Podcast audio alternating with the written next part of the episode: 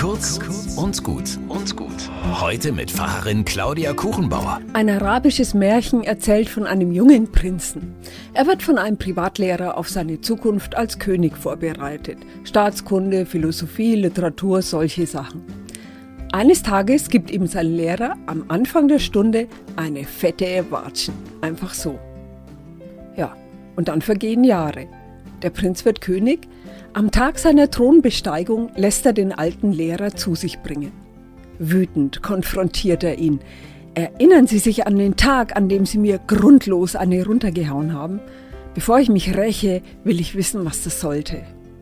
Majestät, antwortete der Lehrer, ich wusste ja, dass Sie König sein werden. Da wollte ich, dass Sie einmal erfahren, wie sich Ungerechtigkeit anfühlt und was sie auslöst.